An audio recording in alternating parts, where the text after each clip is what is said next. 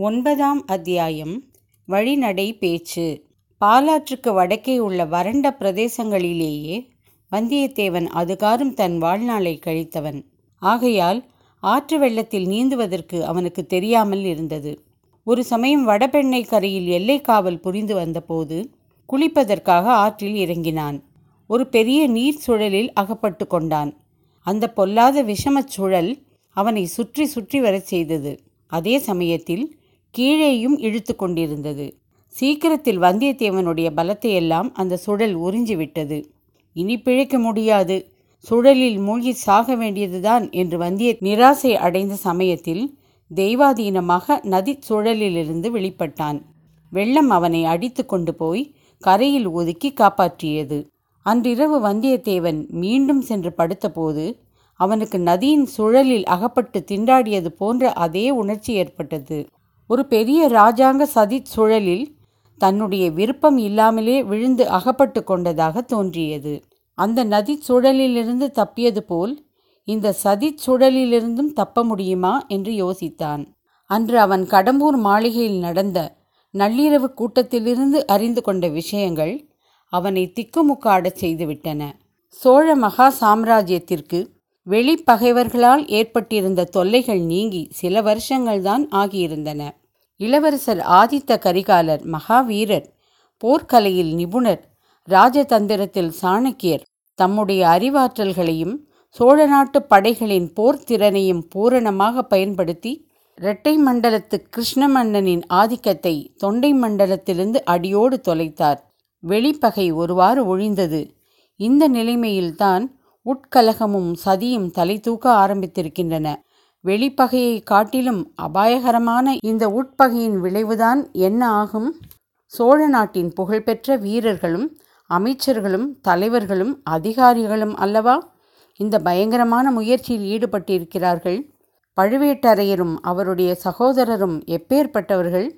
அவர்களுடைய சக்தி என்ன? செல்வாக்கு என்ன? இங்கே இன்று கூடியிருந்த மற்றவர்கள்தான் எவ்வளவு பெயரும் புகழும் செல்வாக்கும் பராக்கிரமமும் வாய்ந்தவர்கள்? இத்தகைய கூட்டம் இதுதான் முதல் கூட்டமாய் இருக்குமா பழுவேட்டரையர் மூடு பல்லக்கில் மதுராந்தகரை வைத்து இவ்விதம் இன்னும் எத்தனை இடங்களுக்கு கொண்டு போயிருக்கிறாரோ? அடடா! முதிய வயதில் ஓர் இளம் பெண்ணை மணந்து கொண்டது இவருக்கு இந்த சதிகார முயற்சிக்கு எவ்வளவு சாதகமாக போய்விட்டது? சோழ சிம்மாசனத்திற்கு உரியவர் இளவரசர் ஆதித்த கரிகாலர்தான் என்பது பற்றி இன்று வரை வந்தியத்தேவனுடைய மனதில் எந்தவித சந்தேகமும் உதித்ததில்லை. போட்டி ஒன்று ஏற்படக்கூடும் என்று அவன் கனவிலும் கருதவில்லை.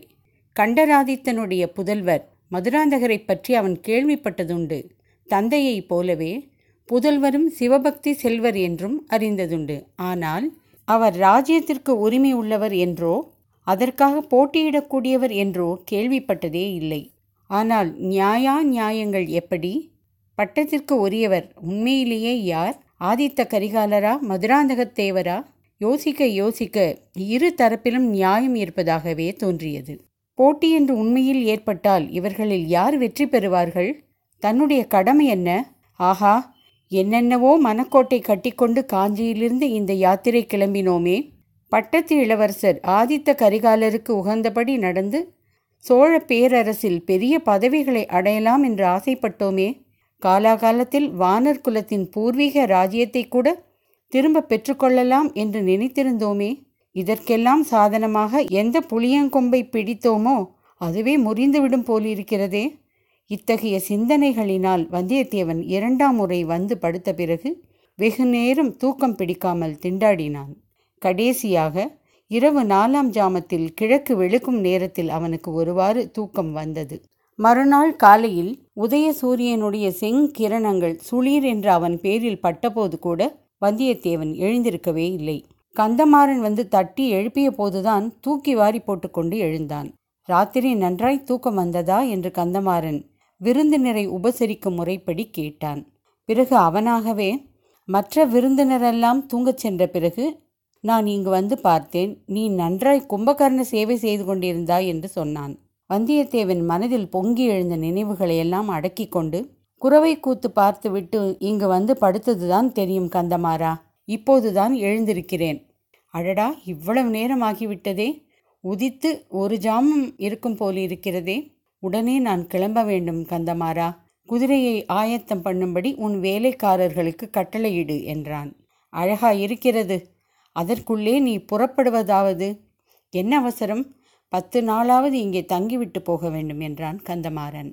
இல்லை அப்பனே தஞ்சாவூரில் என் மாமனுக்கு உடம்பு செவ்வையாக இல்லை. பிழைப்பதே துர்பலம் என்ற செய்தி வந்தது. ஆகையால் சீக்கிரத்தில் அவரை போய் பார்க்க வேண்டும் உடனே புறப்பட வேண்டும் என்று ஒரே போடாக போட்டான் வல்லவரையன். இது என்ன கந்தமாரா ஒரே தலைகீழ் மாறுதலா இருக்கிறதே? நேற்று இரவு கூட உன் வீட்டிற்கு நான் மருமகனாக வரப்போவதை பற்றி ஜாடையாக சொன்னாயே? அவ்விதம் நான் சொன்னது உண்மைதான். ஆனால் பிறகு வேறு நிலைமை ஏற்பட்டுவிட்டது. என் பெற்றோர்கள் வேறு இடத்தில் என் சகோதரியை கல்யாணம் செய்து கொடுக்க முடிவு செய்து விட்டார்கள் மணிமேகலையும் அதற்கு சம்மதித்து விட்டாள். வந்தியத்தேவன் மனதிற்குள் மணிமேகலை வாழ்க என்று சொல்லிக்கொண்டான் மணிமேகலையை யாருக்கு கொடுக்க நிச்சயித்திருப்பார்கள் என்று ஊகிப்பதிலும் அவனுக்கு கஷ்டம் ஏற்படவில்லை. மூடு பல்லக்கிலிருந்து வெளிப்பட்ட இளவரசர் மதுராந்தகருக்குத்தான் நிச்சயித்திருப்பார்கள். ஆஹா நேற்று ராத்திரி வந்திருந்த பணக்கார விருந்தாளிகளில் ஒருவரை மாப்பிள்ளையாக்க திட்டம் செய்தீர்களாக்கும். கந்தமாரா இதில் எனக்கு வியப்பும் இல்லை ஏமாற்றமும் இல்லை. ஒரு மாதிரி நான் எதிர்பார்த்ததுதான். எதிர்பார்த்தாயா அது எப்படி? என்னை போல் ஏழை அனாதைக்கு யார் பெண்ணை கொடுப்பார்கள்? ஊரும் வீடும் இல்லாதவனை எந்த பெண் மணந்து கொள்ள இணங்குவாள்? எப்போதோ என் குலத்தை சேர்ந்த முன்னோர்கள் அரசு செலுத்தினார்கள் என்றால் அது இப்போது என்னத்துக்காகும்? நண்பா போதும். நிறுத்து நிறுத்து. என்னை பற்றியும் என் குடும்பத்தை பற்றியும் அவ்வளவு கேவலப்படுத்தாதே. நீ சொல்வது ஒன்றும் காரணமில்லை. வேறு மிக முக்கியமான காரணம் இருக்கிறது. அதை அறிந்தால் நீயே ஒப்புக்கொள்வாய். ஆனால் அதை நான் இப்போது வெளிப்படுத்துவதற்கில்லை. சமயம் வரும்போது நீயே தெரிந்து கொள்வாய். கந்தமாரா இது என்ன ஒரே மர்மமாகவே இன்றைக்கு நீ பேசிக்கொண்டு வருகிறாயே? அதற்காக என்னை மன்னித்துவிடு. உன்னிடம் கூட நான் மனம் விட்டு பேச முடியாதபடி அப்படி ஒரு பெரிய காரியம்தான். எது எப்படியானாலும் நம்முடைய நட்பிற்கு எந்தவித பங்கமும் வராது என்பதை நம்பு. விஷயம் வெளியாக வேண்டிய சமயம் வரும்போது ஓட்டமாக ஓடி வந்து உன்னிடம்தான் முதலில் சொல்வேன். அதுவரையில் என்னிடம் நம்பிக்கை வைத்திரு. உன்னை நான் ஒரு நாளும் கைவிட மாட்டேன். இந்த வாக்குறுதிக்காக ரொம்ப வந்தனம். ஆனால் என்னை கைவிடும்படியான நிலைமை என்ன என்பதுதான் தெரியவில்லை. அப்படி நான் இன்னொருத்தரை நம்பி பிழைக்கிறவனும் அல்ல. கந்தமாரா என்னுடைய உடைவாளையும் கைவேலையுமே நான் நம்பியிருப்பவன். அந்த உடைவாளையும் வேலையும் உபயோகிக்க வேண்டிய சந்தர்ப்பம் சீக்கிரத்தில் வரலாம். அப்போது நாம் இருவரும் ஒரே கட்சியில் நின்று தோளோடு தோள் சேர்ந்து போரிடுவோம். அதனால் உன்னுடைய நோக்கமும் கைகூடும். இது என்ன? யுத்தம் சீக்கிரம் வரும் என்று எதிர்பார்க்கிறாயா? அல்லது ஈழ நாட்டில் நடக்கும் போருக்கு போகப் போகிறோம் என்ற உத்தேசம் உனக்கு இருக்கிறதா? ஈழத்திற்கா? ஈழத்தில் நடக்கும் அழகான யுத்தத்தை பற்றி கேட்டால் நீ ஆச்சரியப்பட்டு போவாய். ஈழத்தில் உள்ள நம் வீரர்களுக்காக சோழ நாட்டிலிருந்து அரிசியும் மற்ற உணவுப் பொருள்களும் போக வேண்டுமாம். வெட்கக்கேடு. நான் சொல்லுவது வேறு விஷயம். கொஞ்சம் பொறுமையாயிரு சமயம் வரும்போது சொல்லுகிறேன் தயவு செய்து இப்போது என் வாயை பிடுங்காதே. சரி சரி உனக்கு விருப்பமில்லை என்றால் ஒன்றும் சொல்ல வேண்டாம். வாயை கூட திறக்க வேண்டாம். அதோ கொள்ளிடமும் தெரிகிறது என்றான் வந்தியத்தேவன். உண்மையில் சற்று தூரத்தில் கொள்ளிடப் பெருநதியின் வெள்ளம் தெரிந்தது. சில நிமிஷ நேரத்தில் நண்பர்கள் நதிக்கரையை அடைந்தார்கள். ஆடி புது பிரவாகம் அந்த மகாநதியில் கரை புரண்டு சென்றது. மறுகரை வெகு தூரத்தில் இருப்பதாக தோன்றியது. மறுகரையில் உள்ள மரங்கள் சிறிய செடிகளைப் போல் இருந்தன. செக்க சிவந்த பெருநீர் வெள்ளம் சுழிகளும் சுழல்களுமாக வட்ட வடிவ கோலங்கள் போட்டுக்கொண்டு கொம்மாளம் அடித்துக்கொண்டு கரையை உடைக்க பிரயத்தனம் செய்து கொண்டு ஹோ என்ற இறைச்சலோடு கீழ்கடலை நோக்கி அடித்து மோதிக்கொண்டு விரைந்து சென்ற காட்சியை வந்தியத்தேவன் பார்த்து பிரமித்து நின்றான். தோணித்துறையில் ஓடம் ஒன்று நின்றது. ஓடம் தள்ளுவோர் இருவர் கையில் நீண்ட கோல்களுடன் ஆயத்தமாய் இருந்தார்கள். படகில் ஒரு மனிதர் ஏற்கனவே ஏறியிருந்தார்.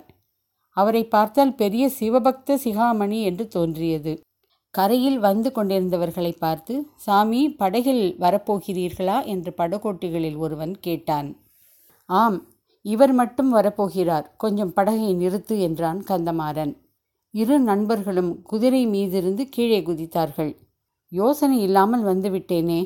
இந்த குதிரையை என்ன செய்வது? படகில் ஏற்ற முடியுமா? என்று வந்தியத்தேவன் கேட்டான். தேவையில்லை. நம்மை தொடர்ந்து இதோ இரண்டு ஆட்கள் வந்திருக்கிறார்கள். ஒருவன் உன் குதிரையை இங்கிருந்து கடம்பூருக்கு இட்டு வருவான். இன்னொருவன் உன்னுடன் படகில் ஏறி வந்து அக்கறையில் உனக்கு வேறு குதிரை சம்பாதித்து கொடுப்பான் என்றான் கந்தமாறன். ஆஹா! எவ்வளவு முன் யோசனை. நீ அல்லவா என் உண்மை நண்பன்? பாலாற்றையும் பெண்ணையாற்றையும் போலத்தான் கொள்ளிடத்தை பற்றி நீ நினைத்திருப்பாய். இதில் குதிரையை கொண்டு போக முடியாது என்று நீ எண்ணியிருக்க மாட்டாய். ஆமாம் அவ்விதம் உங்கள் சோழ நாட்டு நதியை பற்றி அலட்சியமாக நினைத்ததற்காக என்னை மன்னித்துவிடு. அப்பப்பா இது என்ன ஆறு? இது என்ன வெள்ளம்? சமுத்திரம் போலல்லவா பொங்கி வருகிறது? இரு நண்பர்களும் ஒருவரையொருவர் தழுவிக்கொண்டு விடை பெற்று கொண்டார்கள். வந்தியத்தேவன் நதிக்கரையோரமாக சென்று படகில் ஏறினான்.